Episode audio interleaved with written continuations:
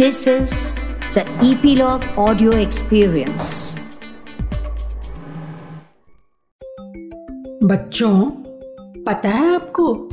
हम सभी को भगवान जी ने स्पेशल बनाया है।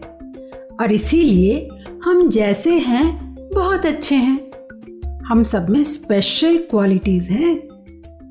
ऐसी एक कहानी आज मैं आपको चुलबुली टेल्स में सुनाने वाली हूँ।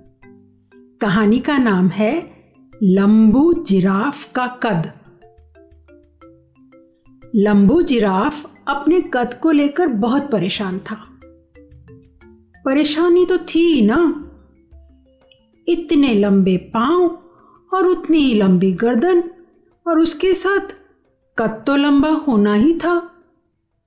अब उसके दोस्त, जो उसी की उम्र के थे, चीकू खरगोश, चिंटू बंदर टीकू लोमड़ी। सभी उससे कद में बहुत छोटे थे। और तो और सभी उसे लंबू लंबू कहकर चिढ़ाते भी रहते थे। स्कूल में, क्लास में तो और भी मुसीबत थी। सब तो आगे की बेंच पर बैठते, पर लंबू को सबसे पीछे बैठना पड़ता था।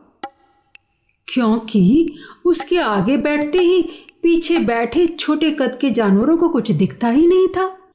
उस दिन क्लास में कालू भालू मास्टर जी पढ़ा रहे थे। चिंटू बंदर न जाने कहाँ से ढेर सी मूंगफलियाँ ले आया था। उसने चीकू खरगोश की तरफ़ भी कुछ खिसका दी थी। दोनों मज़े से मूंगफलियाँ चबा रहे थे। लंबू जिराफ ने तो बस गर्दन घुमाकर देखा ही था कि कालू बालू मास्टर जी ने उसे डांट दिया। लंबू, खड़े हो जाओ। कहाँ ध्यान है तुम्हारा? सक पकाया सा लंबू खड़ा हो गया। उसे तो रोना आ गया कि जो लोग शैतानियाँ कर रहे थे, वे तो बच गए और उसने नाहक डांट खाई। न वह इतना लंबा होता और न सबकी निगाहों में रहता। उस दिन पिंकी लोमड़ी के बाग में भी यही हुआ था। शरारत की योजना तो चिंटू बंदर ने बनाई थी। कि किस तरह आमों के बाग में चोरी से घुसा जाएगा। चीकू खरगोश ने भी उत्साह दिखाया था। टीकू लोमड़ी तो इस तरह के कामों में आगे ही रहती थी। लंबू के भी सब पीछे पड़ गए और उसे भी चलना ही पड़ा। चिंटू लपक कर पेड़ पर चढ़ा था और डालियाँ हिला हिला कर कच्चे पक्के आम गिराने शुरू कर दिए। चीकू और टीकू उन्हें बीन रहे थे। लंबू को तो पहरेदार बनाकर दूर खड़ा कर दिया गया था। तभी न जाने कैसे एक आम टूटकर पिंकी पर गिर पड़ा था और पिंकी ने फुर्ती से अपना डंडा उठाकर ज़ोर से चीखी थी। चोर चोर! भागो! चीकू चीखा। चिंटू तो पेड़ों पर उछलता हुआ ही आनंद फानन बाहर हो गया। चीकू और टीकू तो सर पर दौड़ गए थे झाड़ियों में से। पर लंबू, उफ, उसको तो संभलते संभलते भी दो चार डंडे लग ही गए थे। इसी लंबू की कारस्तानी है, मैं समझती हूँ, पिंकी चीख रही थी। फिर स्कूल में भी उसकी शिकायत पहुँच गई। चिंटू, चीकू और टीकू ने बजाय सहानुभूति दिखाने के लंबू का मज़ाक ही उड़ाया था।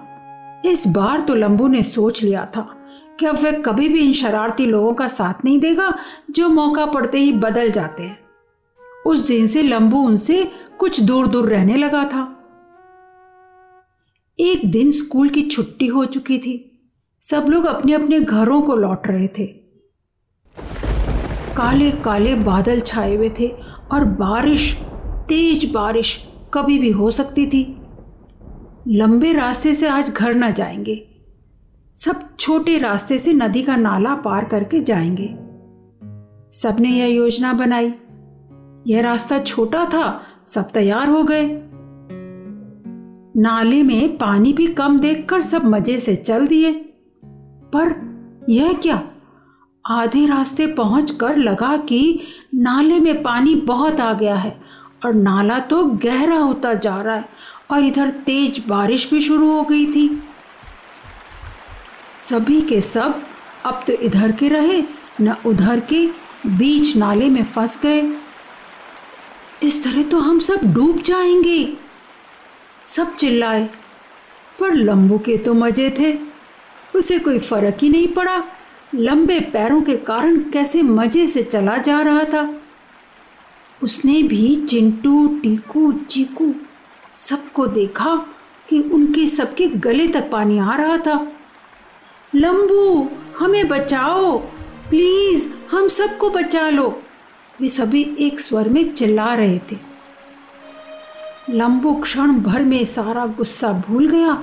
लपक कर जल्दी जल्दी उसने सबको अपनी पीठ पर बैठा लिया और अपने लंबे पाँव से नाला पार कर लिया। आज पहली बार उसे अपने लंबे कद पर गर्व हुआ था।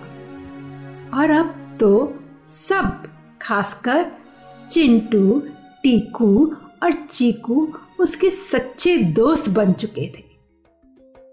तो हमारे साथ जुड़ते रहने की और नई कहानियाँ सुनते रहने की सूचना आपको मिलती रहेगी ईपीलॉग मीडिया वेबसाइट पर, या आपके फेवरेट पॉडकास्ट स्ट्रीमिंग ऐप जैसे कि जियो सावन एप्पल पॉडकास्ट और स्पॉटिफाई पर। तो अपने फ्रेंड्स को भी बताना ना भूलें और हमारी कहानियाँ चुलबुली टेल्स पर सुनते रहें।